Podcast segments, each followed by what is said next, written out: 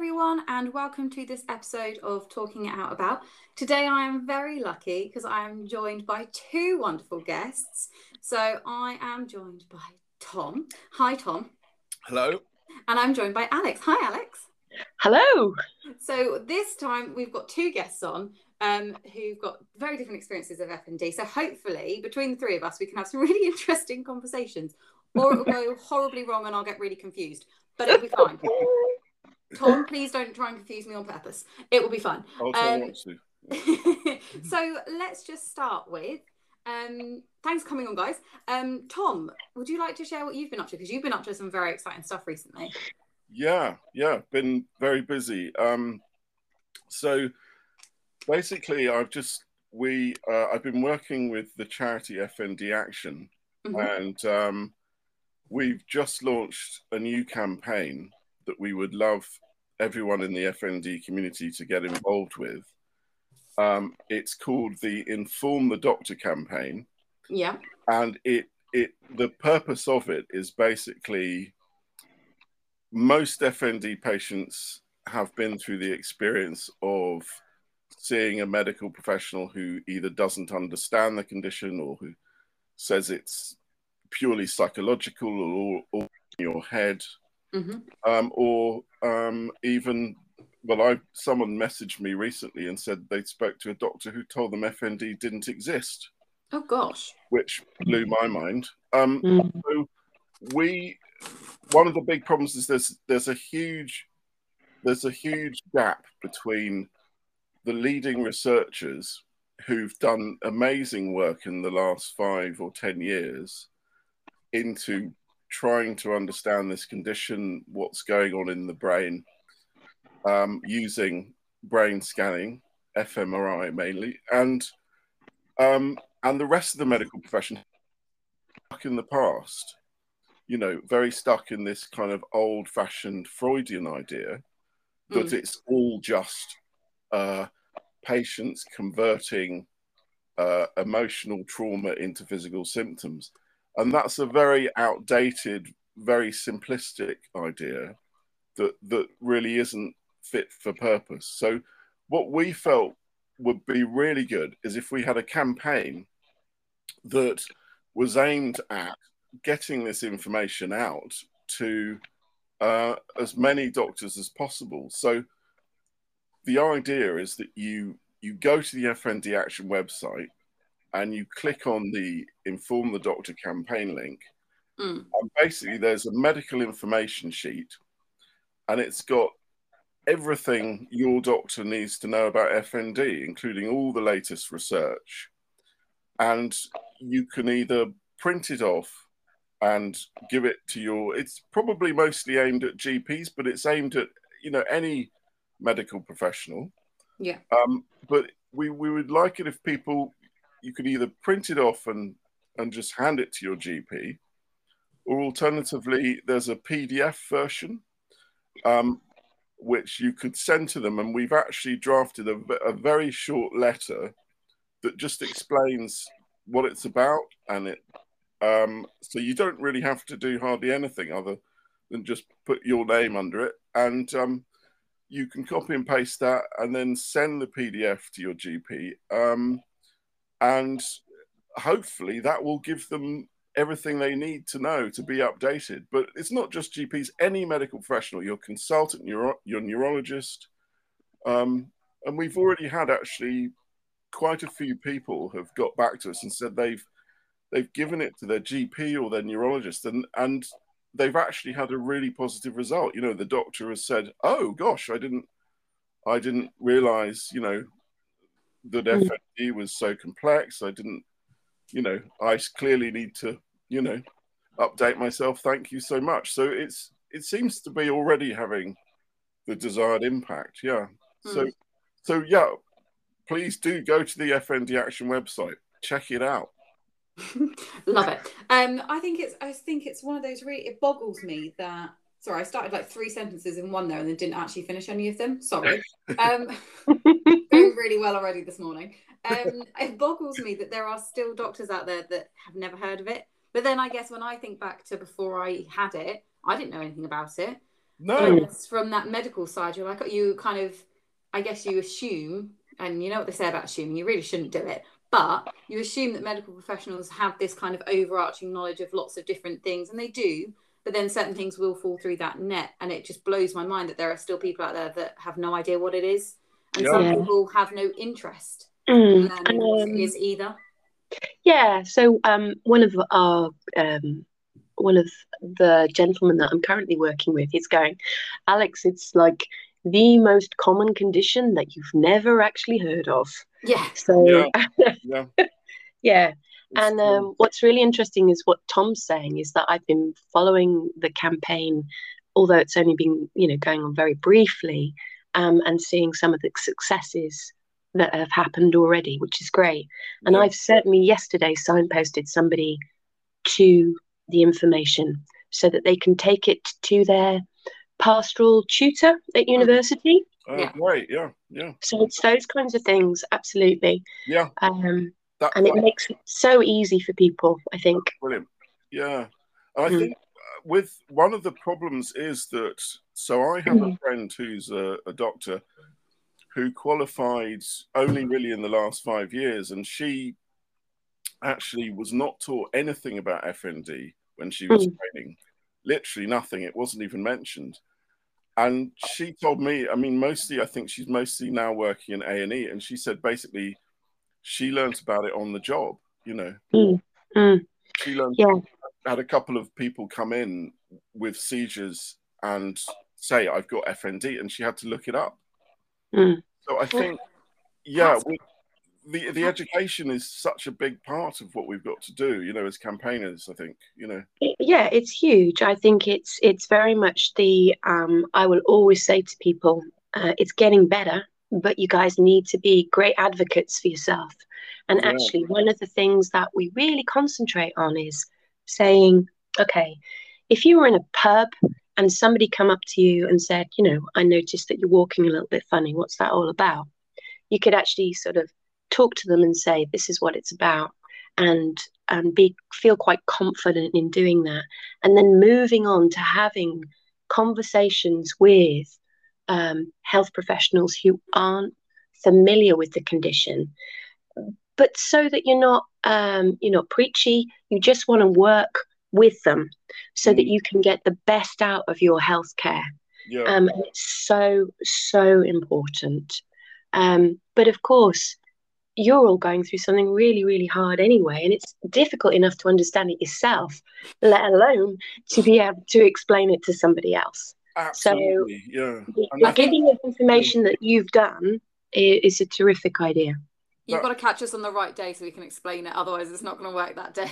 yeah, I, I think you. I think that's one of the challenges, Alex, is that when you're you're very unwell, and also there's Mm. so much kind of different information out there about FND. So Mm, we certainly the good thing about this this sheet is that it it gives people the wording they need mm, um, because I think also often you'll you'll see a doctor and they will have a set of kind of stereotypes about what an FND patient is, and a Mm. lot of them might be quite negative. You know, they might be sort of, you know, I mean, I encountered a lot of quite abusive, difficult behaviour from consultants. You know, I've had this for. 20 years, and it's getting better, but certainly in the first sort of few years, there was an enormous amount of, you know, why are you wasting my time? It's all in your head.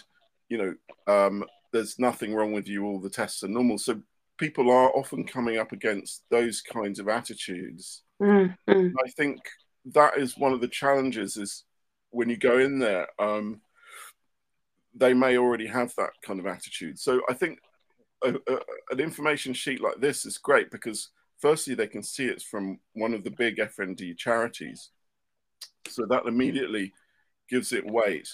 Um, it's all been medically checked and everything by our, you know, the the the, the team, the medical advisory board at FND Action. So, um, and and it's all there. The the, Mm. thing that really convinces doctors at the end of the day is scientific evidence, and we've listed all of that. So, Mm. I think, but it is. I think it is very. It is can be very tough when you're you're already very ill and struggling. Absolutely, absolutely. Get into a debate with your doctor, you know, about what FND is, you know, and that's what I hear as a campaigner all the time. Messages from people saying, you know, I I got in this argument with my doctor because my doctor was, you know, that it was conversion disorder and I had repressed trauma, and that's mm. why I. called And I said, no, it's more complicated, and they said, no, it isn't. You know, so. The, mm those are the challenges, you know.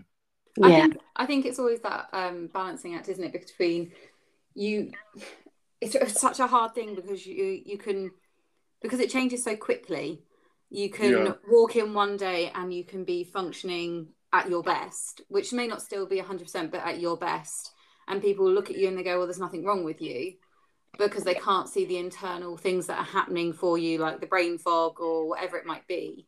And mm. the next day you've lost your walk, your talk, you don't know who you are, and you think you're a mushroom. Like you can, I don't know why I went to that. That kind of just happened. Sorry. Um, like it, mm. it can, it can change so quickly. So then when you do end up in front of a doctor, and you're saying, "Oh, I'm really struggling with my symptoms," and they look at you and they're like, "Yeah, but you're having, you're all right today." Yeah. You immediately end up in that battle of, "Yeah, but because I'm all right right now, doesn't mean I'm going to be all right in an hour's time, mm. or in like two hours' yeah. time, or tomorrow."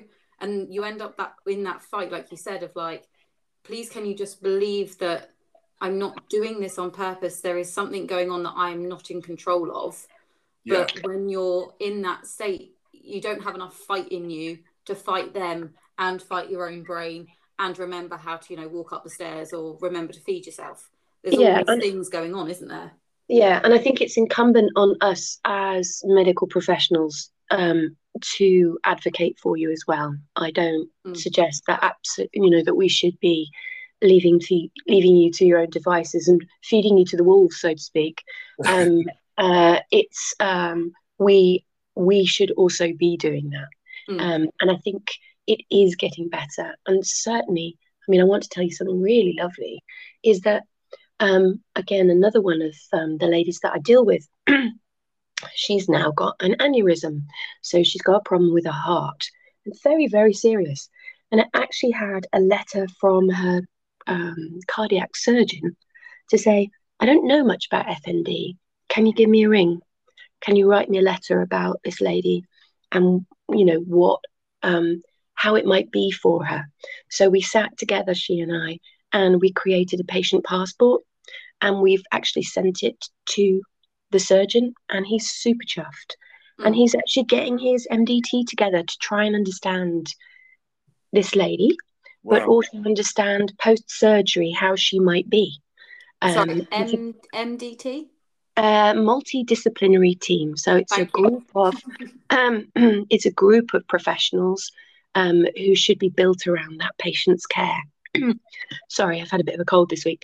Um, right. And it's um, so it might be you've got the surgeon, the anaesthetist, um, you've got nursing colleagues, intensive care colleagues, physios, OTs, speech and language therapists, whoever might be needed in that pathway. And so he's saying, I want the best for my patient, and therefore I want to know. So it is happening. It's sporadic, but it is happening. I think there is more of a groundswell, definitely. And there'll be more of a groundswell with your campaign, Tom. Yeah, I mean that's a great story, Alex. That's that's how it should be, isn't it? You know. Mm. Yeah. You yeah. really did a fantastic job, and that, but that's a really open-minded doctor as well, isn't it? You know? Mm. Yeah. And there are there are many wonderful doctors out there, and I've met a lot of them, but there also are unfortunately a proportion who are very close-minded, and that's that's mm. where it's challenging. Um, yeah. I, I, I, I am optimistic because I've seen enormous change mm. in the last 10 years. Mm. And when I got this condition 20 years ago, I mean, it was a different landscape then. There was literally, there was nothing 20 years ago. Mm. No, no one had heard of FND and there were no charities. I mean, really, there was, there was zero, you know. Yeah, and I, I, I hear the same, and I, and I feel the same too. Um, I've been working where I'm working, oh gosh, probably six or seven years now. Um, so, and certainly the landscape has changed in that time, even within my department. Yeah. Um, and the drivers towards um, educating other medical professional colleagues are that that's really where it's at.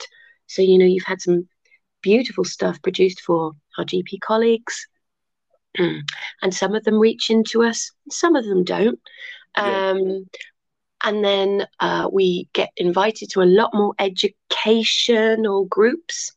Um, yeah. I certainly um, am aware of work that joint work that's going on with our um, emergency department at the big hospital near where I, where I work, and our nurse, who's particularly um, her pathway is particularly devoted to people with um, non-epileptic attacks. Um, yeah. She is actually working within the emergency department now one day a week. It's not perfect um, to actually try and catch stuff that's going on in the emergency department right there, because there's been some evidence to show that again, if people don't understand it right there in the emergency department, then what you get is that you know um, revolving door that goes on.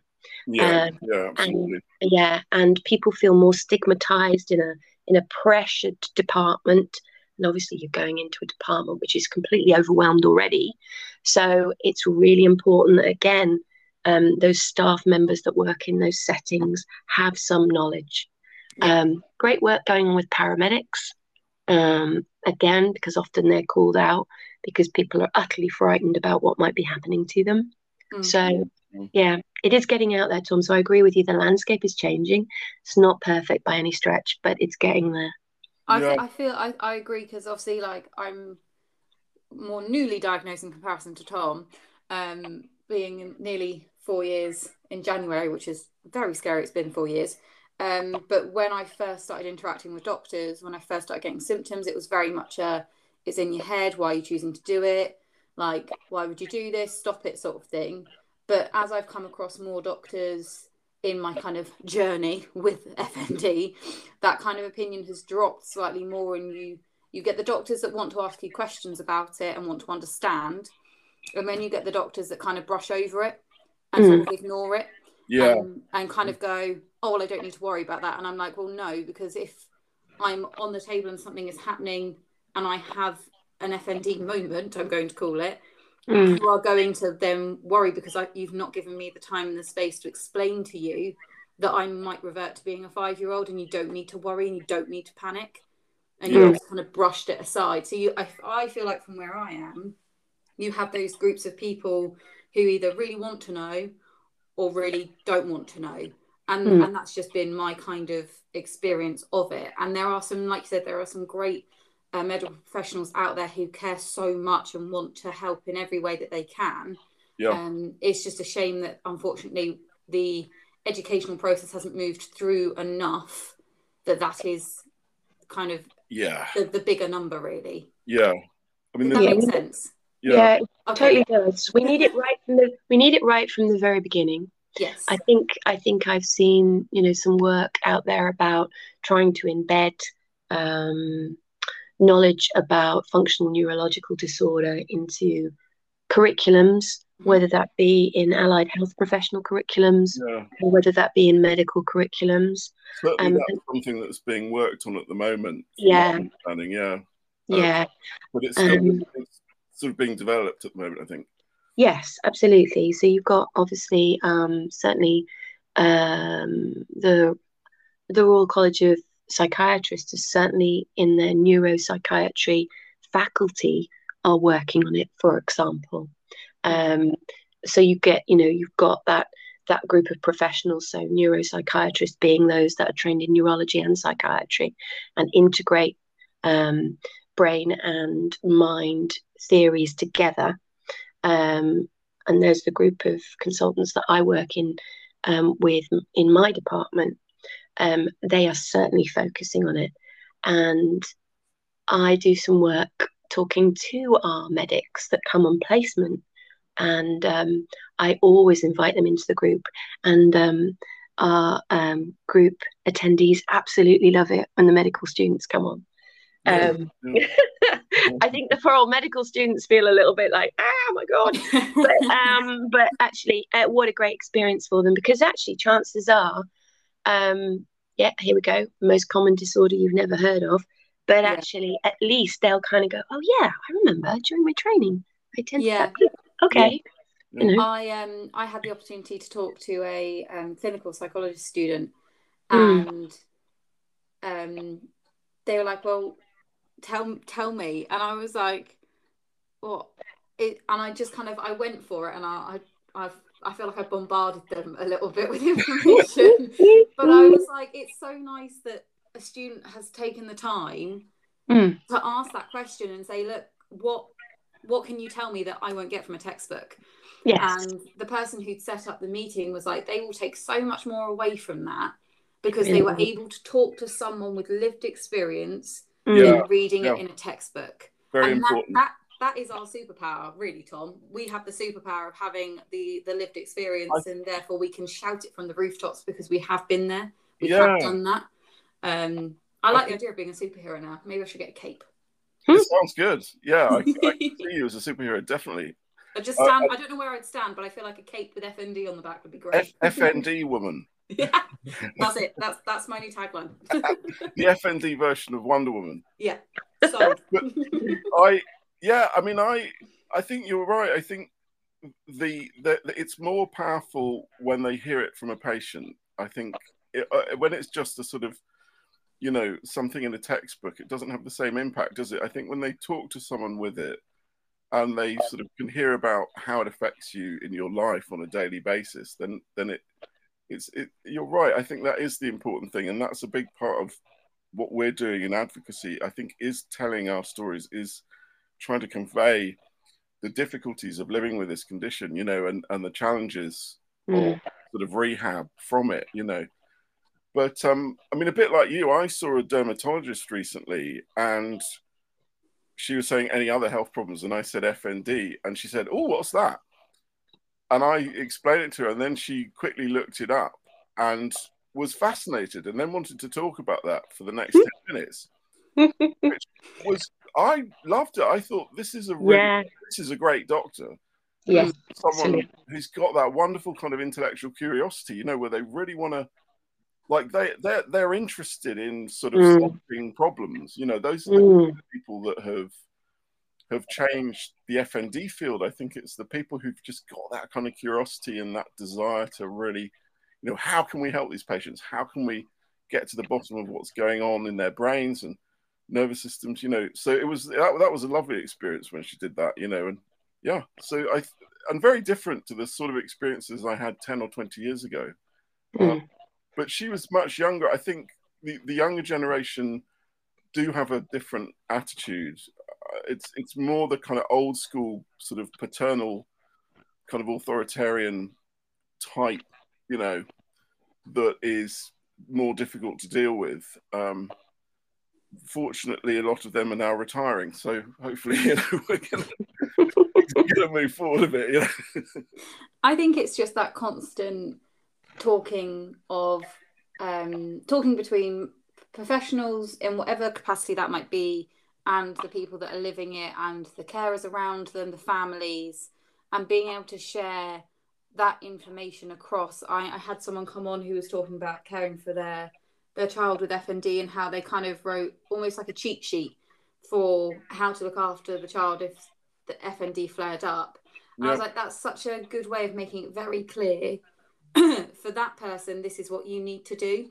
Um, and no matter who picked it up, they were going to be able to interact and help that person to the best of their ability because they had this very comprehensive list of if this happens, do this this way, go this way. Like, yeah. And I think being able to communicate it in whatever form it might be, whether it's through your videos, Tom, or through your artwork, or through random bits and pieces, all of that communication will add up to that education and that awareness being spread further and further and hopefully kind of make the experience that FND patients have to be slightly nicer in terms of not yeah. being met with why you're you making it up it's all in your yeah. head I think also just to let just so that we we people know that we exist because I think the the condition has just been brushed under the carpet for decades. Mm. You know, um, so I, I mean, a really interesting thing. Someone told me recently they did a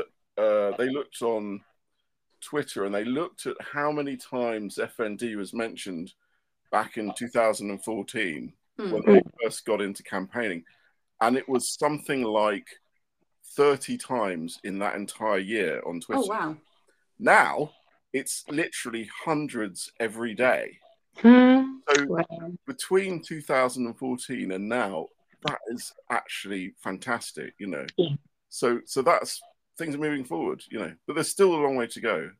Mm. I think the use of social media, although it has its drawbacks, has been so helpful in that respect because like you have got things like the tags and stuff. Yeah. And hashtags that link you across. Like I've had so many people reach out who I'm imagining have come across because I always tag in FND whenever I tweet, for example. Yeah. I've come across from that way because you do just search. I know when I first got diagnosed, when I could actually process what was happening, I did exactly that. I looked on Twitter for the tag of FND and it led me to this wonderful community of people and I haven't left. I'm sorry guys, I've just decided to stay. Um, but, that's, but that's kind of how it is, isn't it? Like you find yeah. people just by looking for the keywords. Yes, yeah, absolutely. And here I am connecting with you two, and I never thought that possible. Yeah. Um, so, and you know, I could kind of go, oh well, okay, I really wanted to get rid of them, but um, actually, um, no, I'm kidding. Uh, what a wonderful thing! What a wonderful thing! And yeah. I've connected with so many other people right around the planet. Mm. Yeah. And people will, um, yeah, message you, and you'll say, yeah, okay, how can I help? Yeah. I think it's a how can I help it? It's moving from talking about it, isn't it, to to doing. Yeah, um, yeah, yeah, yeah. yeah. Alex, can I ask, how did you first? What was your journey into FND? How did you first come across it, or as an OT? Oh, as an OT. Yeah. Okay, so when I was um, when I was training, which was twenty years ago, yeah. um, you know, I had heard of a diagnosis called conversion disorder um, as as it was, um, and as it still is in some diagnostic manuals, but we won't even go there. and um, so, uh, and I thought, oh, okay, that's an interesting concept.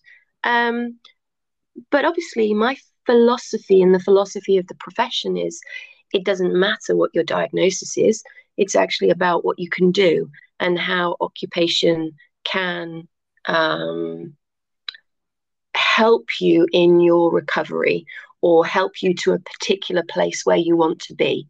Um, yeah. So, anyway, um, fast forward, I suppose, and I mm, want to say probably about mm, 15 years ago, I sort of entered this space where I was working in um,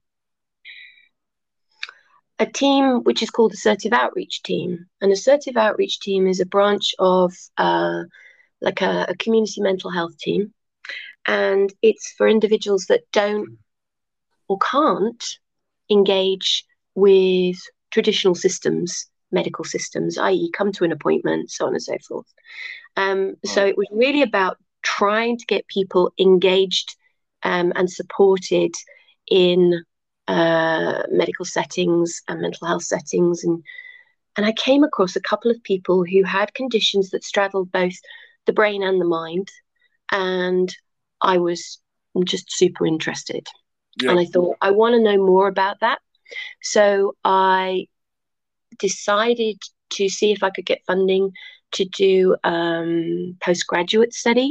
So that's the study that you do after being a, a your undergraduate degree um, and the areas that were talking about it were places such as neuropsychiatry, which I mentioned earlier on, that crossover between the brain and the mind. And so I enrolled at um, Birmingham University to do the master's in neuropsychiatry. And that's where I started to learn more um, about the debates surrounding um, somatic disorders. So, somatic disorders are um,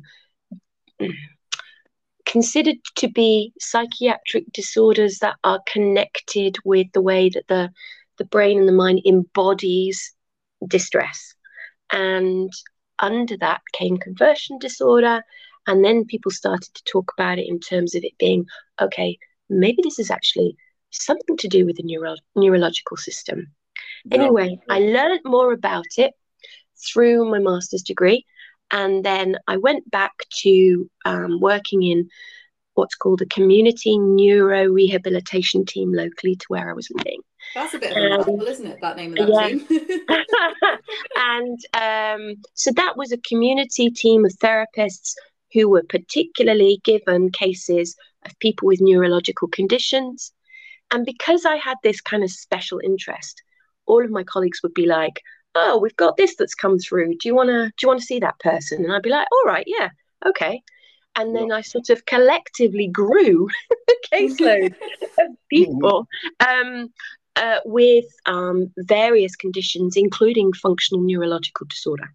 Yeah. Um, and at that point, the job came up where I'm currently at, which is in a regional centre in the West Midlands um, in neuropsychiatry, which just happens to hold the contract for um, a functional neurological disorder. Yeah. And that's how I sort of became more sort of mainstream FND. Now it's part of my love it. Yeah, mainstream FND, and that's it's kind of part of my role because my role covers all neuropsychiatric conditions. So I'm I'm kind of known for holding, I suppose, folk with FND, but I also work with another condition called Huntington's disease, and that's another part of my caseload. But interestingly enough, for me, they are probably the two most misunderstood groups of people in, the entire medical um, lesion of uh, of yeah. diagnosis. So, um, and I love working with both sets of people. Yeah. Um, I am obviously I'm an occupational therapist, so what I bring to it is, okay, you know, um, what is it that you need to learn about your condition to be able to live with your condition? How can we help? Um, and then I connect.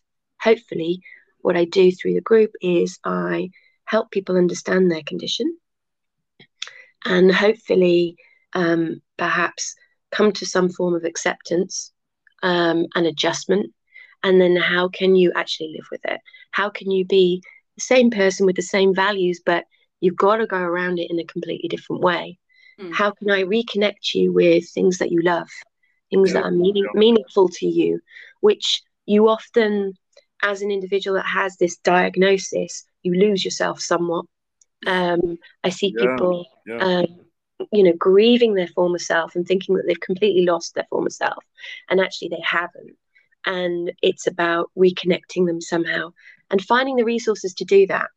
That's mm. actually quite difficult because you, you know i know there's this huge drivers in fnd world for you know more services for folk with fnd or more understanding of it. But i have to say at the moment it's very difficult out there with very skinny on the ground and there's probably no more money in the pot. So sometimes it's actually about okay we need to be a little bit more creative here. It's not perfect, but let's see what we can do. Yeah. And I suppose that's does that answer your question, Tom, or have I gone off yeah. on one? no, no, not at all. It's fascinating. I mean, it, it's interesting because there are a couple of things you raised there which um, were very interesting. Firstly, I think a bit like I had a wonderful occupational therapist. Mm. I was at the National Hospital for Neurology in London.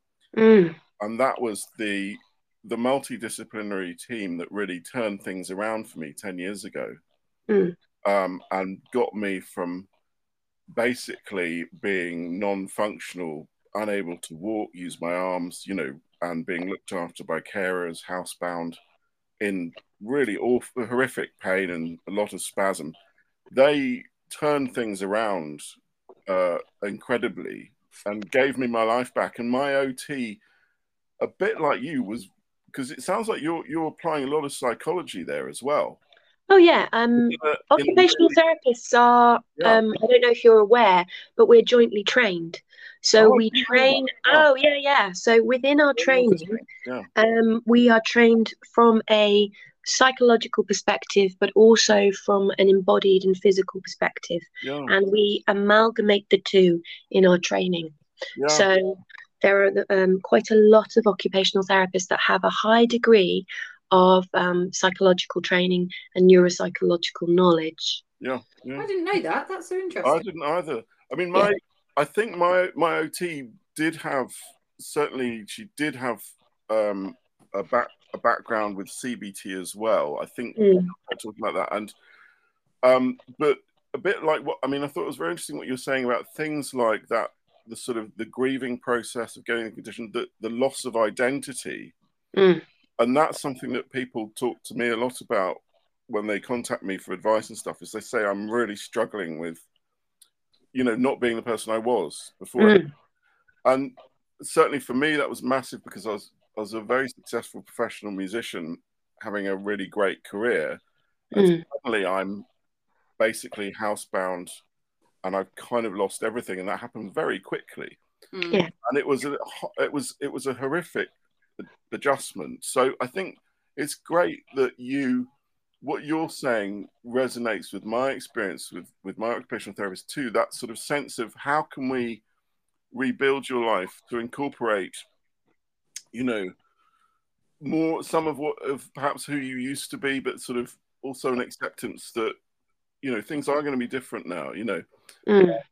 and and we need to sort of we need to find a way forward you know in terms of finding your new self, perhaps, you know. Um, mm. Not to say that the situation with FND is hopeless. I mean, certainly for me, I also want to give people hope in that, you know, I am now playing music again. I mean, it's been an enormous amount of work to get to this point, but. But you're doing it. Yeah. I mean, my old identity is sort of slightly coming back, but at the same time, I am a very, very different person because of what I've been through. Mm. Um, mm. I've certainly much less impulsive, probably a little bit wiser, maybe. You know, how much, but you know what I mean? Because because I've been through so much. I'm not I'm not that kind of twenty year old that I was, who was, you know, zipping yeah. around doing gigs everywhere and very kind of. So, but I think that was yeah, it was fascinating what you the, what you're saying, Alex, about working with people, sort of psychology, identity, identity, that grieving process. You know, really interesting. Yes, I think um, all of these are things that are very important. I think sometimes some of my um, local occupational therapy colleagues who will ring me up because we're a tertiary service. So tertiary meaning that we're a regional specialist service. So you know, folk um, colleagues who find out about me through various fair means and foul will you know get my number and, and they'll ring me up and they'll go, I, I don't know what to do. I don't know what you know. Um, and I'm just like just start at the beginning, you know, start with the foundations of occupation, which is about doing and becoming and exploring and roles, because all of these things change and do it through meaningful activity and purposeful activity. Yeah. Um, and to see, to show that individual that they aren't lost. Um, and take and take your time if you can, if the systems allow you um, which unfortunately they don't. Yeah, um, but um, yeah, but but just just do that and, and be aware that it might not be the right time for the individual. Yeah, um, really? You know, right. lots of people are really, really angry. Yeah, They're really angry at themselves. They blame themselves. They blame others. They're just like, why the hecky peck has this happened to me? Um, get out, Alex, get out of my brain. yeah, you know, so, sorry, um, but you know, and but I, kind yeah, of. I went through that. I went through rage as well. Yeah. Yeah, and but hold them and be okay with that, and know that they might bounce back into your inbox in you know a year or so's so's time. Yeah. Because I think, um, I mean, people we often it's it's funny old thing in the health professions we kind of go oh this person's really complicated um, and i actually kind of go well most people are kind of complicated and actually if you took me and put me in that situation I suspect I'd rage on too. You know, let's kind of let's kind of understand that, shall we? Normal response. I think. I think it's a very normal response. Absolutely, yeah. Yeah. Um, and sometimes I think um, when you become a health professional, sometimes, um, well, you have to, oh, you do have to protect yourself a little bit because otherwise you can get so, become so enmeshed and Yeah, so involved Yeah. um, that, that, you know, that can be, that can be quite hard and you, and you give absolutely everything. Um, so, but I do also want to say to health professionals, don't lose that side of yourself either. And it's a difficult balance. Yeah, I certainly Yeah. have friends friends in the in you know friends who are doctors have talked about that that finding that balance where you I think a lot of them have talked about how initially you want to sort of give everything and then you learn that you've got to hold something back or you're just going to get burnout you know because Mm, I think I mean it must be unbelievably challenging working in this kind of field and you know certainly what you do Alex I imagine it is I mean it's pretty intense isn't it working in rehab I'm, oh, I'm knackered most of the time. yeah, yeah. You're dealing with people in Um, um, very raw state, aren't you? You know. yeah, yeah, absolutely. Um, but my goodness, it's absolutely. Um, I, I, I mean, it sounds really corny, but uh, I think it's an utter privilege, and it's a great honor when people let you into their lives and trust you enough. Um, and sometimes, sometimes I wonder if I'm. Oh gosh, this is me. Now I'm getting you getting into my head. This is sometimes I'm I'm like, okay, am I actually uh am I earning that this person's trust? Um Right. am I giving enough? And uh, gosh, yes, it's um it is a uh, a little bit of a tug of war that's going on all of the time inside of you as a health professional.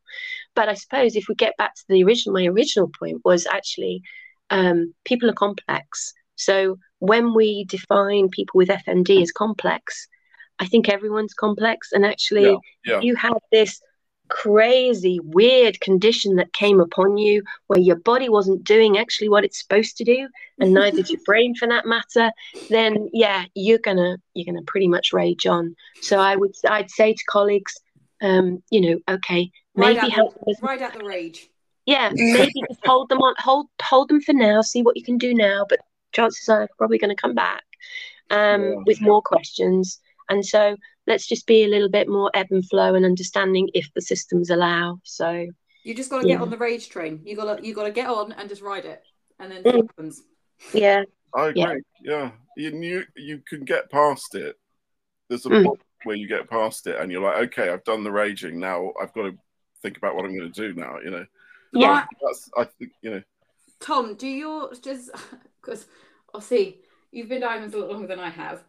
Do you find that you have moments of complete rage still, or are you like completely at one with it? Because I find that every now and again I get so cross, although I don't know how to show anger, so that's really entertaining.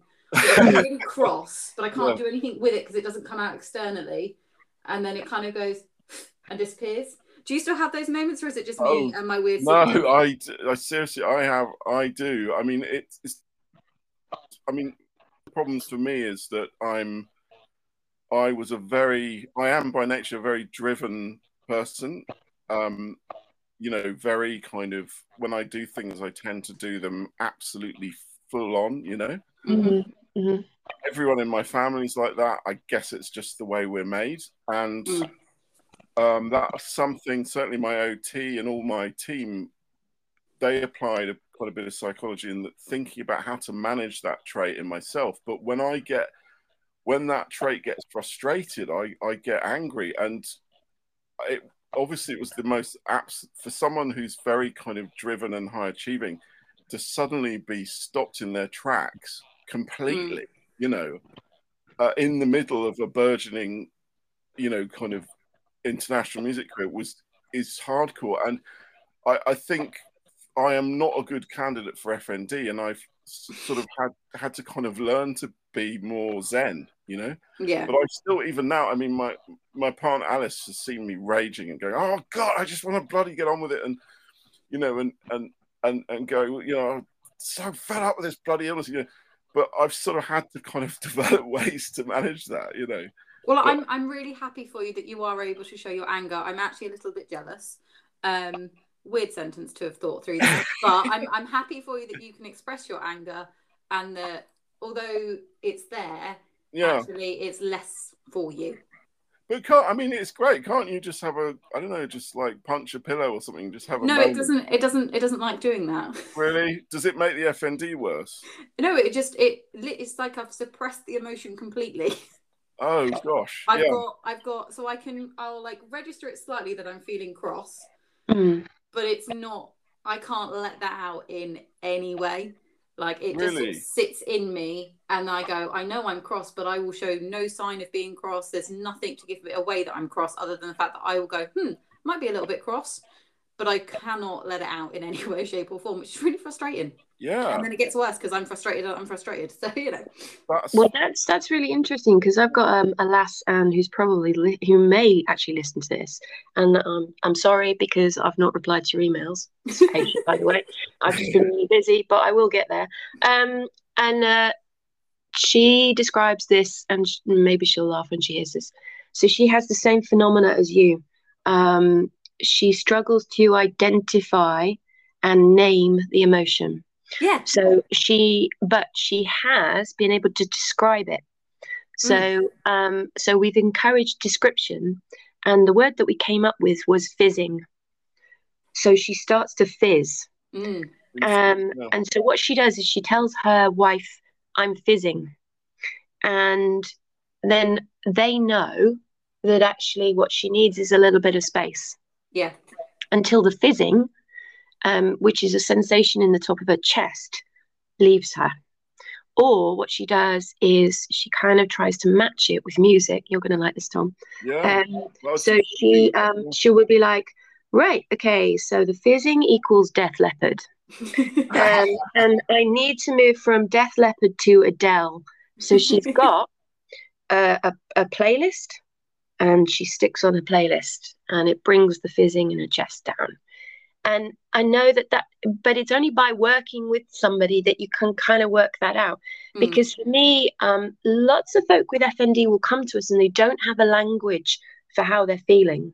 And if you think about the concept of FND, the concept of FND is that it is embodied, isn't it? This is the brain and the mind and the body and information processing is all kind of gone a bit skew with.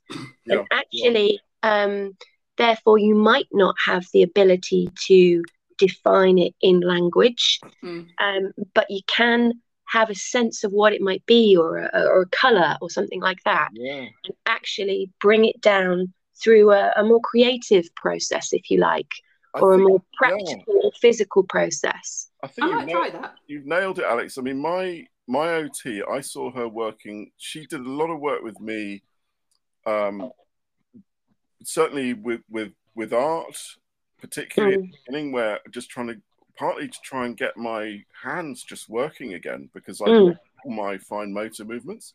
mm, Started out just kind of swishing paint around, you know, just as a kind of physical rehab.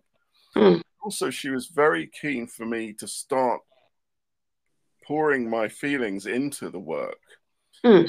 And that helped a lot. But also, for me, I think expressing my feelings hasn't been such a part of my condition. But I certainly met a lot of patients who were struggling with things, some very traumatic things, and they had PTSD. mm, And certainly, talking to my OT and talking to other people, I think approaching very difficult feelings that are hard to express verbally through art, through music, through creative processes can be one way to to to start to sort of get them out of out of mm.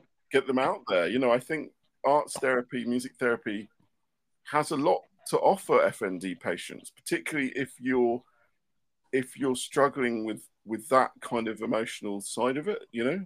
Maybe Yeah. I need maybe I need to try that. I don't think I ever had an OT. So really, yeah. I think I'm learning so much. I might have to try. But would it be worth d- just trying to pour? If if is it that you can't identify the anger? So Or- my husband and I have talked about this quite regularly. Um, because well, how are you feeling? And I'm like, I'm okay. and I can't actually like pinpoint Mm. uh, the happiness or the sadness or whatever. And I, it's he's like, well, well, what's going on? And I'm like, I don't know. Like I'm, I'm just, I kind of, I feel numb quite a lot. But I Yeah. think that's because I, I've forgotten how to identify those emotions. Like you said, like it's kind of got lost within lots of other things. Mm. Um, and it's, I can kind of, I register it internally, but it's not to the level which I'm like, oh yeah, I'm definitely angry. I'll be like, Mm. oh, I feel like I'm a little bit, but I might Mm. not be. I might just be hungry. Um, and I quite often feel like I'm really hungry when I've just eaten a full dinner. So that's quite regular for me. Um, and did all this begin with the FND? yeah, Yeah. So it's one of the fun little perks I got. it's like your brain's all jumbled up, isn't it? And it's not. Yeah. It's yeah, it's Yeah, and it's and it's working out what is what, which is really, really hard for people because they'll say, How do I know the difference between Mm. X and Y? Yeah. Um, but through creativity, because often the language is not there, because language can be, as you both know, really profoundly affected your word finding, your descriptive powers, your abstractness, um, your your comprehension. it's your sense of relation to others, um, yeah. reading others, all of those kinds of things could get affected because what we're talking about is information processing, Mm. and all of that is information processing. It's about finding the way to that point if that's Yeah. important for you, because clearly, if it's not important to you, then you're not going to work on it. But if Yeah. you do want to work on it, because actually it will have an impact on how you undertake your everyday, Mm. um, and therefore will have a domino effect on other areas of your life, then then maybe it is about exploring it through a different way, not just through a language mm, porthole, if you like. Mm. Um, through a, to, to approach it without language and without Mm. maybe having to e- explain it, just paint it out. You know, mm. Yeah, that ca for some people that can really work. But can I? Would it be okay if I? We were talking about this, Alex. You talked about the the mind body relationship and and the importance of approaching FND sort of holistically. You know, the the Mm. the, the interaction between neurology, mind, psychology, and I was wondering if if just to get slightly technical, I don't know if people listening try and explain. I'm going to try and do this without making it complicated, but I think it'd be good to try and get across to anyone listening why this makes sense in terms of how the brain works and what's going on in FND. Okay. Um, and I I'm going to attempt to follow. okay, But if I get lost, please forgive me. I'm going to do my best to follow what you're talking about if you're about Yeah. scientific. But my my knowledge of scientific stuff is quite limited, so I'm going I'm to do my gonna- best. Well, I'm just going to put it really simply. I think that one of the things that's come out of a lot of the research, I mean, I've just read a huge amount of it for this Inform the Doctor campaign. Um, because I've had to, I was sort of given the job of filtering a lot of it out of the papers. And I think one of the things that's really clear to me is that parts of the brain that control emotion, movement, pain processing, and possibly even our sense of self hmm are just so intertwined Yes, indeed. that this kind of splitting of neurology and psychiatry into sort of two different camps Mm. is just not how the brain works. No, it's really not, and it Um, only it only came about through um, obviously different factions Yeah, in neurology and psychiatry. And when you look at the history of the brain as a whole, you know, where it sort of came from, it came together at certain points and then it went away again at certain points. And now we're coming back again. So the tectonic plates are shifting are. towards Yeah. some of the original ideas, which, by the way, were around pre Freud. Um, They were there. Um, but then they all went off on the separate pathways because they, you know, had, you know, bun fights in France. And then they came. Uh, um, so, yeah. yeah. Um, but you're absolutely right. It's, um, I would say it's integrated neuroscience. So, Yeah. in Ooh, other fancy. words, yeah, it does sound fancy, but it basically means that everything works together as a system. So we used to think that everything was in chunks. And mm. for the purpose of teaching and for the purpose of understanding, then you can see why it's taught in chunks. It's um, and then we used to think that all of the the lobes of the brain worked separately from one another. They were sitting in their own silos. But actually, we now know that it's all integrated. There's a system to it. So, in other words, when you start your car in the morning, if you've not got engine oil, the whole thing's going to seize up. It's the same principle. Um, so, in other words, self care comes into this, uh, and the whole uh, maintenance of the system. And what often happens when people tell me their stories is so important to listen to people's stories is that it's interesting, you know, I'm going to illustrate this with Tom, you know, like he was a major, you know, sort of like he was, he was at full tilt, giving a hundred percent to this, you know, huge element of his life, which is very, very important. But actually there has to be balance in everything.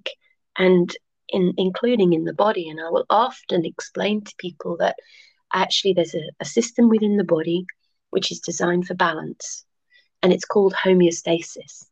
And so homeostasis is like, you know, when you look at your bloods, it says normal, abnormal levels, yeah? Mm-hmm. And if you get abnormal levels, it means that the homeostasis, if you like, within your bloods is out of whack. So something needs addressing. Mm. And actually, the same is true of our whole beings.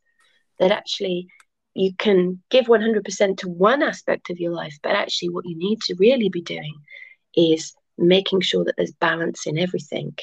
And yeah. Tom's saying that actually, after this experience, now he has to learn to temper that 100% pushing in one aspect of his life so he's zen right across it I wish I was people, there, but I'm trying. Oh, yeah, and often people will come to us and they have they're huge givers. Usually, they're huge givers to others, but they never actually give to themselves. And there's some beautiful research on that in um, qualitative research about folk with FND that actually they've not attended to other aspects of this their lives and they are somewhat out of kilter. And I suppose it goes to illustrating that actually brain and the mind and the body works together.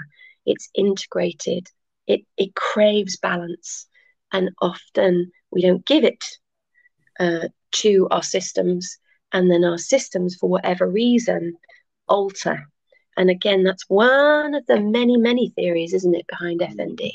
Mm. Um, yeah. But it's a really important neuroscience when we look at neuroscience, when we look at the way the brain works, it works on a series of systems, but it works on a series of checks and balances. Yeah.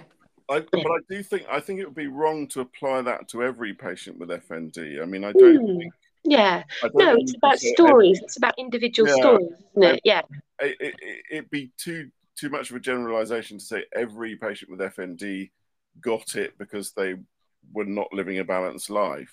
Oh no, no. I, I, I suppose. It, I'm going to put my hand up and say that was definitely me. Yeah, I mean, fully me. A lot of, for I mean, for example, I think there's just an element of bad luck. I mean, a lot of people that I was playing hmm. with, working with, were going as full tilt as I was. It was just unfortunately I was the one who got ill. Mm. So I think, yeah. I think there's enormous complexity. I'm not disagreeing with what you say, Alex. I think I think mm. there's a lot in what you're saying, definitely. But I I do sometimes worry that psychosocial theories have been applied sort of a bit excessively. To, yes, yeah, agreed. I think agreed. I think everything you're saying is really important and is, mm. and is does need to be considered. But I think there also has to be there will be exceptions to that as well. Mm. Definitely. I've, I've mm. met people who, you know, literally they just got FND because they had a blow to the head. Yeah, absolutely. and yeah. there's no there really isn't a lot of psychology to be discussed. You know, it's no, there really isn't. No, it's just some some some sort of physio neurophysio rehab to try and get get get things. Do you know what I mean? So it's there's there's, a, there's kind of a huge spectrum, I think, isn't there, in the FND Oh, in the FND community, yes, yeah, absolutely, yeah, there is. Really try and encourage all the doctors and medical professionals I talk to is to, to really think in nuanced terms and complex terms. Mm, okay. You're going to get a massive spectrum of, of different types of people. Mm. certainly. there are a lot of people who've got where certainly psychological trauma is is going to be a big driver of their condition, but there'll also be a lot where literally it'll be irrelevant. They won't they won't have any, you know, and and certainly where things like whether they had a balanced life. I, th- I think you're probably right. I've met a lot of FND patients, and I think that is quite common what you're saying. But I think I've also met people where that wouldn't apply, you know. So that's what I always try and get across is that you know trying to try and view it re- from a really complex position, like and see I, the nuance yeah. and the shades of grey, you know definitely and yeah. i suppose i suppose what i was doing was trying to illustrate it um, from an integrated perspective yeah. rather than um, but that's why i stress that everyone's stories are unique to them so um, it's not everyone. It's definitely not everyone. Um, and that's what makes it so flipping complex isn't it? Yeah, um, um, so and yeah but you've got to lean into people's stories. You've got yeah. to lean into people's stories for sure. I think that's um, that's definitely the most important part like the sharing of the story. So like obviously with my podcast i've spoken to so many people. I've had the privilege of hearing so many different people's stories. And you've got people who where it has stemmed from trauma yeah whether that yeah. be childhood psychological or you know a blow to the head whatever it might be and everyone's got a slightly different story to tell and some people they just woke up and unfortunately it had happened yeah. and it's that sort of like actually the kind of I'm, I'm, I'm pretending I know what I'm talking about, so do correct me if I'm wrong. Um, no, the historic view is yeah. that FND stems from trauma, and therefore yeah. everyone immediately, as soon as you encounter maybe that that psychologist or whatever might go to oh well there's a trauma here that i've got to find. But actually sometimes like you're saying tom there isn't that trauma. There isn't that kind yeah. of that traditional view of oh it was trauma or you gave too much um, out. But then again for some people that is exactly what happened. So you've got to always go back to their story like you said alex of like hearing about it and in detail and maybe those little things that the person might think and is means absolutely nothing in the grand scheme of things could actually be the thing that clues you into whether or not it was a trauma or it just happened or they gave too much of themselves away. Whatever it might be those small details will add up to yeah. give you that clue as to what was going on. Absolutely um, did, did that sound right? Did i sound yeah no that, and, and, what you're saying actually reflects i was speaking to alan professor alan carson recently and I said to him, of course, you know, FND can be triggered by either physical trauma, you know, like an accident or a blow to the head, or psychological trauma, like PTSD or, or, or, or that kind of thing. And he said, well, actually, there's a third group. And I said, really? And he said, yeah, who don't have any physical trauma or psychological trauma. Mm-hmm. And he said, that's why, certainly now, I think that he said we're, we're doing a lot more research into genetic risk factors now. So mm. there might be certain inherent things that might just make you more predisposed to getting FND. You know. Yeah, and in in the group we talk about genetics. Actually, yeah. we talk about one of the predisposing factors might be genetics. Very careful to say, obviously, um, not inherited necessarily, um, because genes are genes, and genes what uh, what make us up. You know what what make us.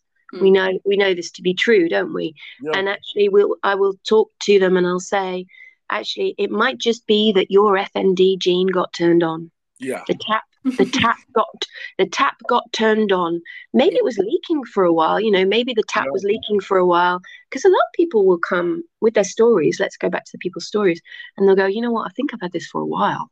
Yeah. Um, but there was yeah. something that turned the tap full on.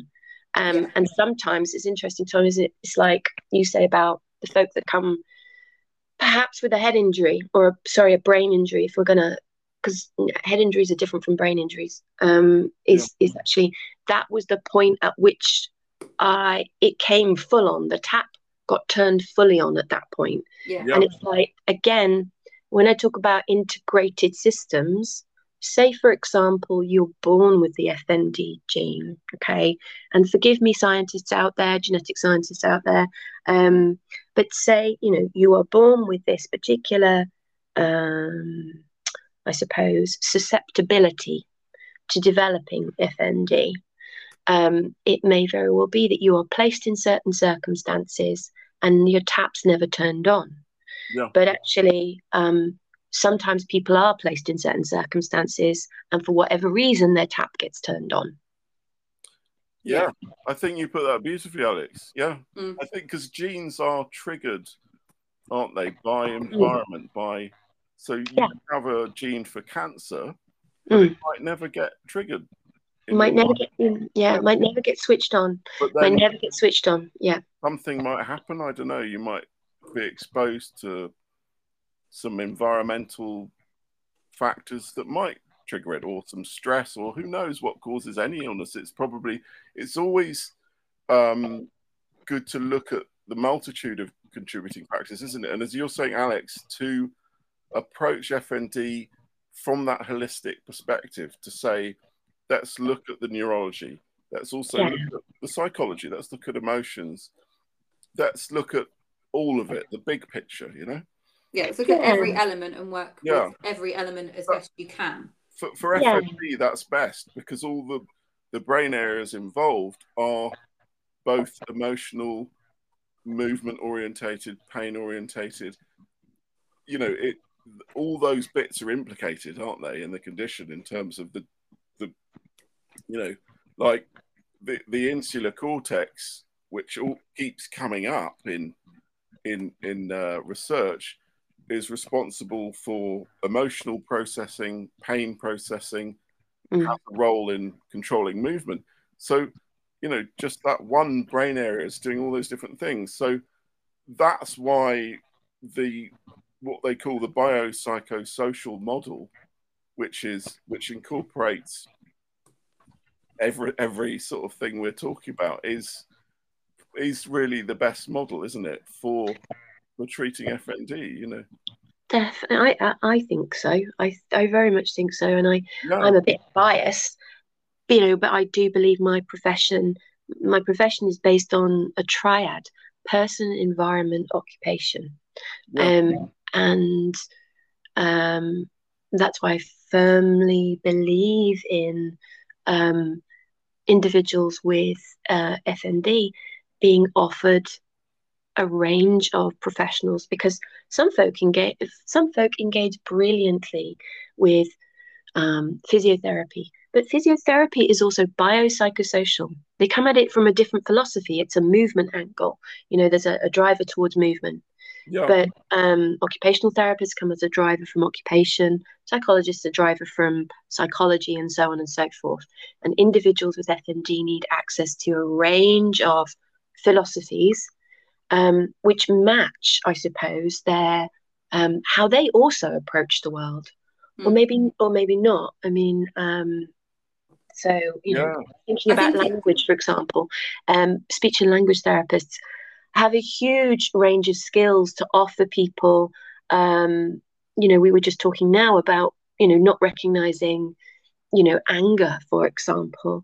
Actually, working with a speech and language therapist, you could work in a very, very similar way about promoting your communication if that's the thing that you really wanted to work on and that was getting in the way of your quality of life. Yeah, I think Yeah. so. I actually had um, a speech and language therapist, um, and it was really. I think she found it really difficult. That she tried, but because I was fluctuating so much at the time, Mm, it was really hard to have successful kind of steps in place because I was I was changing like five minutes at a time, and it was really difficult to kind of have that consistency yeah. of what we could do to be supportive. But I hadn't considered that as an alternative approach to it. Um, But that that does make sense. Just not one I thought of. That's really tough. That that that it was. Is it still like that? The the F and FND is it still very? You can switch Um, every five minutes. So, I mean, it, it varies day to day. So, I'm very aware of monitoring my energy levels. And I don't mean like Yeah. my actual energy, but like my brain energy levels. And I will try and work out what the kind of the cost will be of each activity onto those energy levels. So I know, like, obviously today I've done this. My Yeah. plan for the rest of the day is I'm not going to do anything. Yeah. And then I will balance that back out. And I can kind of, as I'm becoming more experienced in the activities I'm choosing to do, I can work out how much brain space it takes up for me and Yeah. how full my bucket gets. And then I can empty it out by you know sitting and watching the same thing on TV for six hours if that's what does it for me or Yeah. you know making some cookies whatever it might be I try and balance it that way but it's such a difficult thing to try and get and my sense of control is so so varied I'm days I'm at complete mercy like I don't know what could happen in the next 5 minutes my brain could choose to tap out in 5 minutes time like I don't know um and I guess that's the same for lots of people with FND. You just it's that unknown factor of when will I when Yeah. will it kick in? When will it stay out? Will it do it at the right time? Will it randomly happen and you're in the middle of something and you're like, ah, like it's it's that I think it's the loss of control for me because Mm. like my sense of control and I, it's not having it that's really irritating. Sorry, did I actually answer your question? Yeah, no, I mean it's really tough, isn't it? The- Yeah. That not knowing, but I think also, I mean, it's what you're doing. I I have to live a very similar way to you in that I certainly after this I will probably I've got something on this evening, but I'll probably chill out. Mm. You know, and I do have to think. I do have to plan a lot and think. Okay, yeah, I'm doing that, so I'll need to factor in maybe an afternoon where I just go to the park and just be very peaceful and give my brain a rest. You know, Mm. I, Mm. I'm similar. I have to pace my. It's it's sort of pacing, and certainly I learned a lot about that during my rehab. And I think I think that's the thing is, if you, even if you did have a very before you got FND, even if you weren't a sort of a driven person like I was or whatever, I think once you've got FND, you you've got to find that balance. Yeah. And I I used to Yeah. really rebel against the idea of pacing. Yeah, me my- too. Yeah. my, like my physio, my poor physio, bless him, he was like, "You need to pace yourself," and I'm like, "Absolutely not.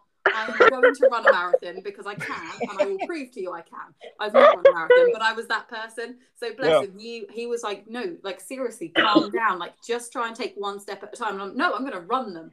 I was Yeah. that person. Um, and I completely rebelled against it because I was, and a couple of doctors actually commented, "You're really quite stubborn," and I'm like, "Yes, I am. You are correct. I'm sorry." Oh, I Um, love it. But I love it. Just, I couldn't get I couldn't get on board with it. I was like, no, if I'm well, I'm going to run a marathon. I don't care. I'm doing it. I can. I'm going. And then Yeah. I'd be like, oh wait, now I can't move for a month. You know, maybe that's was Yeah. a bad plan. But I'm like, no, no. At the time, I'm like, you know what? I'm doing it. I'm gone. Yeah. I'll deal with consequences later. Whether Yeah. that's just me, I don't know. But I really No, didn't the I- idea. very similar. My physio was the same. I mean, he actually sort of had stern words with me and said, "Look, if you don't pace yourself as we're telling you to, you're going to blow your rehab." You know. Yeah, so, that's yeah. it's so honestly this conversation it's like a conversation happening with therapists up and down up and down the uh, the country with um with the ones that they work with oh it's hilarious so um in the I've got this like little booth um so um my office our office I shared share an office with other therapists and we were on these little like booths um rather like that that cartoon was it Dilbert yeah I think it's Dilbert when there's a computer scientist who works in a little little booth. But anyway, so my colleague who works with folk with chronic fatigue, stroke, um, ME, Yeah. she's constantly having the rinse and repeat conversation about pacing um, and next door, and um, and then I'm having the conversation with um, the very wonderful and but stubborn folk with FND, going, um, going, uh, right. They're like, right, but Alex, I've got a life, and this is really dull. FND is really bloody boring. And I'm like, it's, oh, yeah, yeah, I get it. Absolutely. I said, but you know what? You've come to me to ask me my professional opinion. And what I'm saying is, and they're going, but I've got a life. yeah, I'm like, I, I don't yeah. want to hear this opinion. And I I- want you to and tell me I- I can do it. okay, well, I'm like, well, all right then. But here's the thing. What I'm saying is, dum diddy dum diddy dum, and they're going, yeah, I hear you. and you can almost see the whatever. Yeah. but but actually, most people most people go, okay, yeah, I get it, and I'll say, I tell you what, let's do a little bit of a doubt experiment. You do it my way for a week, and then you do it your way for a week, and let's see where we come to. See, And then I- I and That's then I- really good. yeah, all right.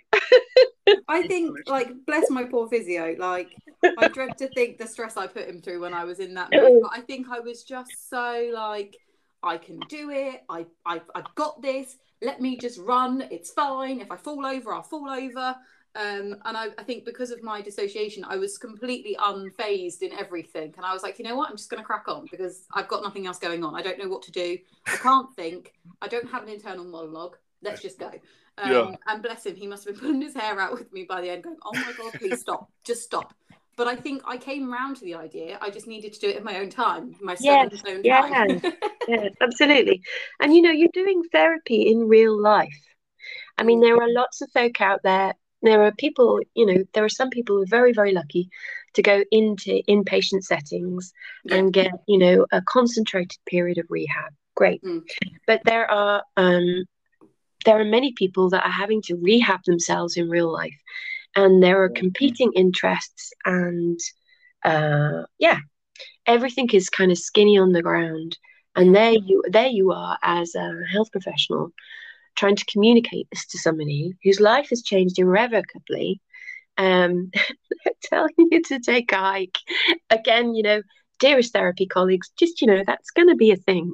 We're very sorry. I would like to Yeah. apologise to all those people on the behalf of stubborn patients like me. We are Yeah. very sorry. It is not personal. We will come uh-huh. around to your way of thinking. We are just being stubborn. Bear with uh, us. Yeah. I'd like to offer a formal apology as well. to my friend. Uh, So shout out to my physio, who I'm sure I'm very sorry to. This is me apologising. I realise it's taken me two years to apologise. I'm very, very sorry. Um, I've only just realised how potentially mean I was to you. I'm very, very sorry. yeah, I'm really seeing the other side of it here, Alex. You know. Honestly, if it's done with good humour and good grace and Yeah. from both parties, it's totally fine. I don't Um, think I was mean. I just think I was stubborn. Like, Yeah. I like I did it with a sense of humour, but I was like, oh no, I can totally do that. And he was like, no, you can't. I'm like, you watch me. Yeah. Um, Um, what, what often happens is younger therapists will come to me and go, but they're not doing what I've asked them to do. And I'm like, yeah, that's kind of okay. Give them a week. yeah. Oh, I feel like I was a horrible physio patient now. I'm so sorry. no, no, you so really sorry. weren't. You really weren't. You really weren't. I Um, was just on. I was on my own path. I was on my own slightly wobblier path. I'm so sorry. It's your, it's your, it's it's your story. That's the whole point. Yeah. That's the whole point, and and how wonderful that we can laugh about it as well. Yes, So- and I, I think it's wonderful that we've been able to have these conversations as two people with FND and various um, kind of lengths of diagnosis, and also you as that medical professional to be able to have that because, like you said, Tom, like you're seeing the other side of it. Of Yeah. I never considered that actually he might go away and go, "Oh my God, why isn't she listening?" And I'm going, "Oh well, I know I can just do it. Just get on my recovery train. Like let's go." And it's having those conversations so you can see the other side of it. It must, it must be very hard when you've got people who've been very busy, active, living their life, and then suddenly they are stopped in their tracks. Mm. And you've got to say to them as a medical professional, look, you're going to have to pace yourself and go slow to kind of like recover and make improvements. And and I suppose it's quite natural for someone who's been busy, active, working, doing it to to really resist that because it's quite quite a tough one to to, to swallow, isn't it? And Mm. it, Mm.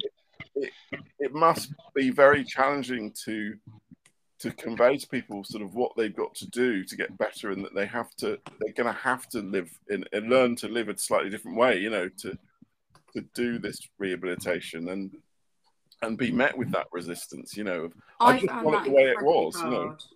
what was that I found that incredibly hard. Like I went from working full time as a as a primary school teacher, Yeah. working non-stop. I was in the gym six times a week. I went from this very active, very kind of um, athletic person to all of a sudden I couldn't walk up the stairs yeah or get in and out of the bath. And that Really? adjustment for Yeah. me was so hard because I was like, but I Mhm. can do it. I just don't know how to do it, but I can do it and I will do it. I just can't get there right now. really Yeah. tough really Mm. tough yeah Mm. Yeah, and uh, I don't think that anyone should underestimate that. And I think sometimes what I also see. I love that you're already about, laughing before you uh, said. Yeah, well, just, uh, yeah. Well, I laugh a lot. I do laugh a lot. Um, it, so um, what I'll see is like um, I don't know, patient non-compliant or patient oh, yeah, refused, to, patient yeah. refused to engage, and I'm yeah, like, really? Did they? Did they? Or is that just kind of you kind of going, actually, what they were doing was sticking the V's up, and they're not ready right now. Yeah. Um, so. Um, it, it is it, Tom, as you say, it, it can be really, really hard because you've got a, a, a mix of um, this person has changed, sometimes overnight, as you've said, or over a period of time. And there they are, and they're stood in front of you as this very squeaky clean health professional, and you're kind of basically telling them how to live their lives, and they've got to relearn it all. And yeah. so your relationship uh, is utterly key, yeah. Um, yeah, utterly key. Um, and that goes for any health professional. And I would say almost sometimes the therapies within the relationship. It's it's sometimes even actually not necessarily about what you're doing, although that is clearly very, very important. But if you can't make that link, if you can't understand that, if you can't be that person centered, yeah. then you know you sometimes on a hiding to nothing. Yeah. Um, yeah. And that might be why that person is, you know, not engaging. Um, and you you just can sometimes sometimes and i'm sure alan carson and jon stone and all of my colleagues will say sometimes just having going into a room and having somebody listen to what you have to say and giving you the time mm. is enough. Very yeah. important isn't it? Yeah. Is enough. Yeah, yeah absolutely.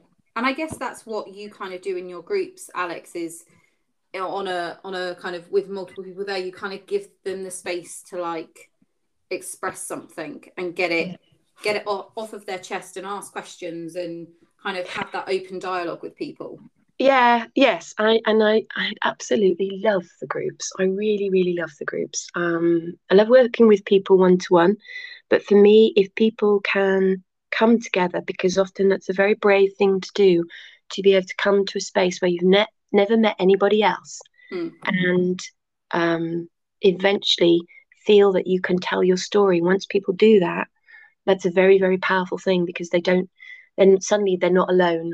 It's yeah. like us yeah. three coming together and having this conversation again. Yeah. Fantastic thing. Um, but so a, a, couple of weeks back, um, one of the current groups is um, a group of ladies Give me, Tom. And um, they, I, I had my headphones on and I said, uh, ladies, I'm, I'm just about to set up the presentation because what we usually do is we usually use um, a presentation. It's not death by PowerPoint or anything um, around about a particular subject. I'm just about to set it up. Talk amongst yourselves because this was, I don't know, about week five. And they've all started to get to know to one another. And one of them pops up and I heard it in my headphones. She went, eh, can we talk about sex? And I went, um, and I kind of like looked up and went, uh, oh, okay. so we didn't, we didn't talk about the thing that we were going to talk about. Yeah. We talked about, we talked about every aspect. We end up talking about every aspect of your life that has changed, including, including relationships. Yeah. Um, yeah. And that's what happened that day. And when I suggested to you my little sort of message to you, we could talk about we could talk about pain, we could talk about sex, we could talk about this, we could talk about that. Literally, literally, that's what's so marvelous when you get people together and they say, "Is it just me?" Or yeah. are you finding this as well? And yeah. people go, oh yeah, that's totally me. Gosh, you know, I've never had the opportunity to talk about that. Yeah. Um, and and yeah, it's a wonderful thing. Yeah, I think I, mean, I think that's a. There's so many elements to FND that just aren't really spoken about because um, people kind of you focus on like I think you focus on like the main kind of ones, but you don't focus necessarily or give as much light to things like the relationships and sex and things like that because you're so focused on getting through the day that all mm. those parts kind of fall away. Yeah. Um, so would you mind sharing, obviously without giving any names and stuff, like what how that conversation turned out in that group around sex and FND? I mean, yeah, if you're if you are fine with that, then I'm I'm quite happy. And I did actually say to the group, I did say this is a really interesting topic, and maybe it needs it does need exploring more. And mm. would you like to consider I don't know putting something towards research or a newsletter or something yeah. if you do that? And they were like, yeah, absolutely fine. So mm. I know that they'll be okay. So um, so one lady, her presentation tends to be more about movement, but also about um, non-epileptic events. Mm-hmm. Mm-hmm. And so um, what she opened with was actually um, after my husband and I are intimate, I will often have a non-epileptic event. Is that common? Mm-hmm. Um, or does anyone have that experience? Cue the little bit of silence and a little bit of processing. Um, and then one lady said, Well, actually, it doesn't happen to me, but um, I have a friend and the same thing happens to her. Mm. And I don't know what it's about, but yes, it does happen. Mm. And actually, how mortified she is by it, because clearly they've had a very, that couple have had a very intimate experience together. And then they're having to manage um, a, a non epileptic event afterwards where quite frankly and they all laughed a little bit they should be sitting there together and having a cup of tea or a fag or whatever it may be. Um, so but then it led to a conversation about not only the experiences of non-epileptic events possibly during or post intimate acts um, and what that might signify or what that might mean whether it might be in release or whether it might be a dissociative event um, but also about the impact of not being able to move your body in the same way, mm. um, not feeling the same way about your body. Um, so one lady said, actually, myself and my husband used to move around the bed in a particular way, but now we can't do it anymore, and I feel like a bit of a piece of meat. So therefore, actually, I don't, I don't want to be as active um, as I as I used to be yeah. and therefore yeah. how that has affected their intimacy and yeah. therefore their relationship. And so it was not only, I suppose, related to the FND and non epileptic events in and of themselves and um, how intimacy might Im- trigger them, possibly, mm.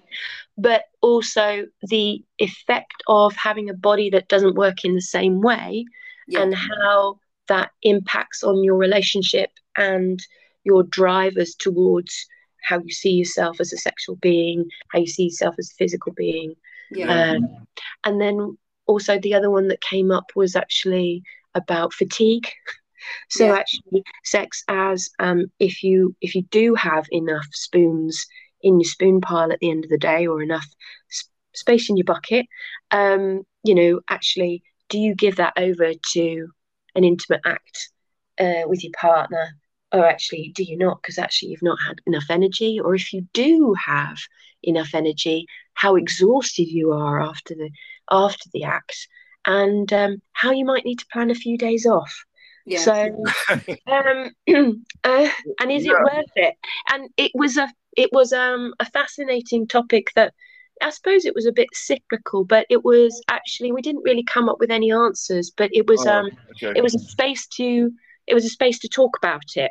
Hmm. Yeah, um, I was hoping you were gonna because I've had all these kinds of experiences myself in terms of uh you know obviously you know in when you're in a long term relationship with someone your your sex life is such a big part of mm. that relationship and having a healthy relationship it's such an important human drive, isn't it? Mm. And I've had problems certainly with you know uh, that question of you know do I you know knowing I only have a certain amount of energy, and so there might be times where you know I'm all, all having pain, you know, which is mm-hmm. preventing you doing it or making it not pleasurable. And I think I think you've really hit on a big topic there, Alex. Definitely but I, I was hoping that you that you might have was hoping to say what are the, what are the solutions. Ah, well, you see, this was only a few weeks back, yeah. and um, it's the first time that the group, um, or a group, I should say, has ever you know, felt so comfortable that they could just Yeah. say it. Um, and from that, I've kind of gone, what do you want me to do with this? Because clearly this is really important. And yeah. they're like, we want to do something with it, but we're not too sure. And I've been like, okay, leave it with me. I'm going to put it on my pile of things to do. So I kind of, um, I reached out to, um, I suppose, um, a group of uh, professionals, including some of the boffins that you've been speaking about. Yeah. And um, one of them came back and actually came back and said, "We're in the process of writing um, a an article about um, feminism uh, within uh, uh, FND research and about how it how it might be for particularly for females, because often you know there's the the old historical arguments about conversion disorder were very much about you know it only affects women and they're actually a little bit afraid to perhaps go back to that because actually it's a very sensitive discussion because nobody wants to take it back to that point. But actually how FND nowadays might be i think we need to have an open playing field. We need to have conversations about sex but we also need to have conversations about how different it might be for men or women or transgender folk or Yeah. so, um, so it's a case of Tom, uh, watch this space, and if you're interested, I will keep you involved, and uh, I'm sure that the ladies would, um, because they are a wonderful, um, engaging group of people who are really open to discussion. Now, one of them did say, "This is really important to me. I have I have to make time for this. This is a, a foundation stone of our relationship." Absolutely. Yeah. yeah. and um and uh, our relationship will change if we don't attend to this. Yeah. um, and therefore we do make time for it. And yeah okay it's only every t- only every two weeks but it is pretty much date night. And uh you know there's a a, an- a run up to it so to speak uh, a saving of energy. Um and there is a um a post I'm going to say coital, but there's you know a couple a couple of days um, Yeah. where I actually might need to rest. Um, and because I've planned it, even if it doesn't happen, um, the whole point is that we've actually attended to it because Yeah, it's yeah. so important to the pair of us. Yeah. 'Cause it can really affect the relationship. No, I mean, I've talked to my physio about it and talked about how to sort of try and build up, you know, being out, you know, being able to sort of do certain positions and things and working towards it. Mm. Actually, it was a bit difficult kind of broaching the subject with him, but once I did, he was absolutely brilliant about it, you know, and he sort of said, well, you know, if you want to be able to do, do it like this, then we need to work on these exercises to get Mm. back Mm. in your arms, you know, and things. So, uh, sorry, is that a bit too personal? I don't know. No, I think No, no, I, I, I don't think it is too personal because I think in this subject we don't talk about it. I about know, it. and I mean, So he said in a way it's another. He said it, it, he was he was brilliant about it. Actually, he said it's so important to your relationship, and also, you know, in a way, it's another aspect of us trying to rehab you back to sort of a bit more normality. You know, is mm, we're getting you to do sort of all these other things, you know, like getting better at walking further and getting better at doing stairs and all that kind of stuff. Mm.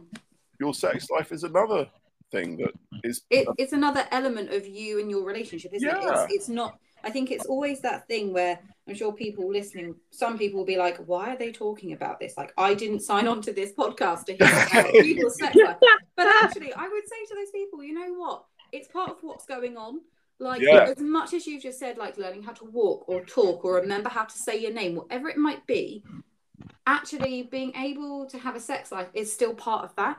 And it's still part of mm. learning Normal how life, to carry on.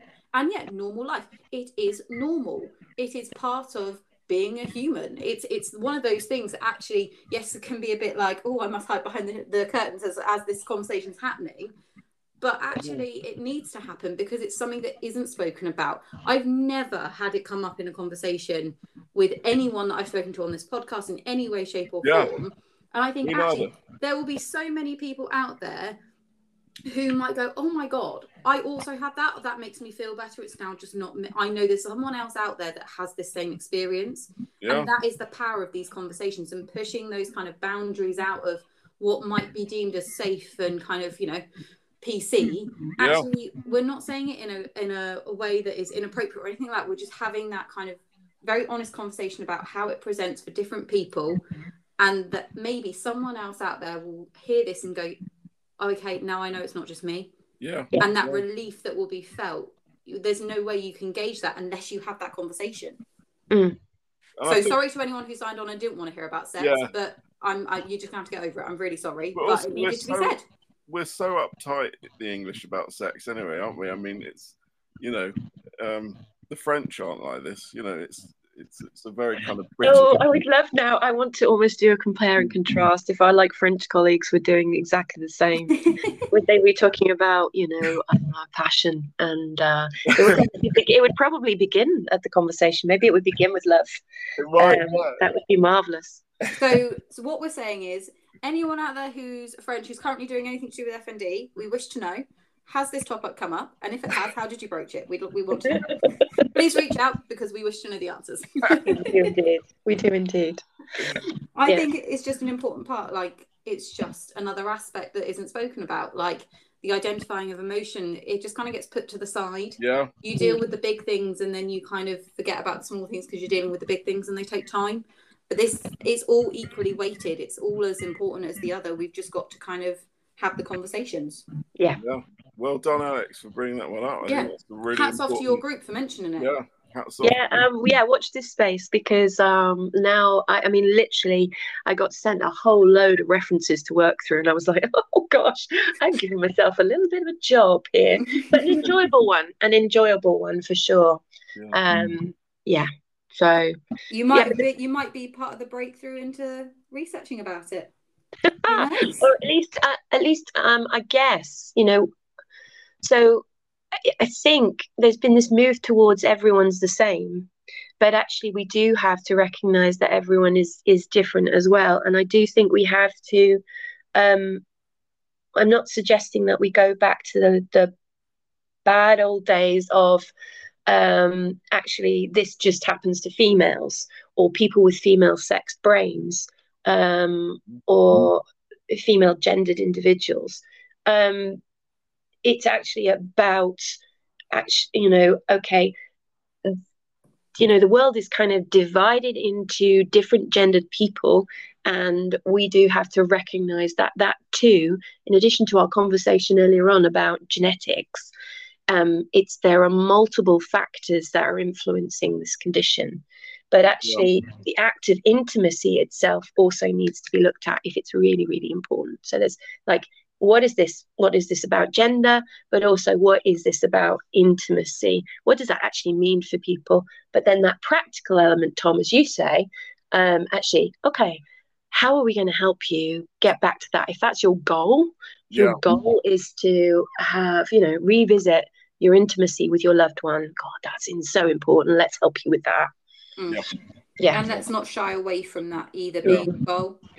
I think when you set goals, everyone's like, oh, I want to be able to walk up the stairs or whatever it might be. That's great. That's a great goal to have. But equally, don't shy away from saying, you know, I want to have the um an active sex life again. Like that's that's an okay goal to have. Yep. Like there's no shame in that, No, Yeah. you know. So Yeah. this is fun. well, Love guys, it. I think I think we're going to round this one up here on sex and leave it at that. one for now. we can always do a part On that two note, go yeah. off on a different tangent. But I feel like we've topped we've topped today off with the sex one. Brilliant Um, ending. so- Is there anything either of you would like to say just to finish us off? Um, mm, no, I don't think so. I guess what I would say is do seek out allied health professionals. If you um you may have seen a neurologist, you may have seen a neuropsychiatrist. Um, you may feel like you're wandering out in the wilderness a little bit. Um, but today, funny old thing, I believe, is Allied Health Professionals Day. So this is good. It's a good message. Um, do um, seek out a referral to a community neuro rehab team um, to seek out uh, physiotherapy, speech and ther- speech and language therapy, dietitian, occupational therapy, because you know, today I think we've spoken about there are different ways of looking at it and different ways of treating and different philosophies. And you might find that that way lies um, lies the way that's appropriate for you. So mm. that's what I would suggest. Yeah.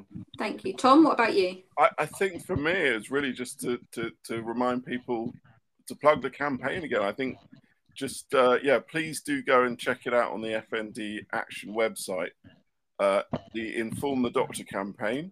And um, yeah, go to the website, click on the link, have a look. There's a little and, video. And go forth and make awareness happen. Yes. Yeah. well, well said. uh, wasn't a very good Eng- like the English in that sentence was not great, but you got the gist. That's fine. Got the message across. That, yeah. That's fine. Um, so thank you so much for coming on, guys. It's been an absolute pleasure. I've had great fun. I feel like I've taken so much away from this. I need to go and like debrief my brain onto a piece of paper. Um, so we'll maybe have to do a part two and cover all the other things we didn't get time to cover in today's. Um, but yeah, thank you so much for coming on and giving up your time. And thank you so much for guys at home for listening. I hope you find it um, useful in whatever aspect you take away from it, whether it be sex or quite what. Um, and stay tuned for the next episode. Thank you so much. All right. Bye. Bye. Bye. Thanks. Well done, guys.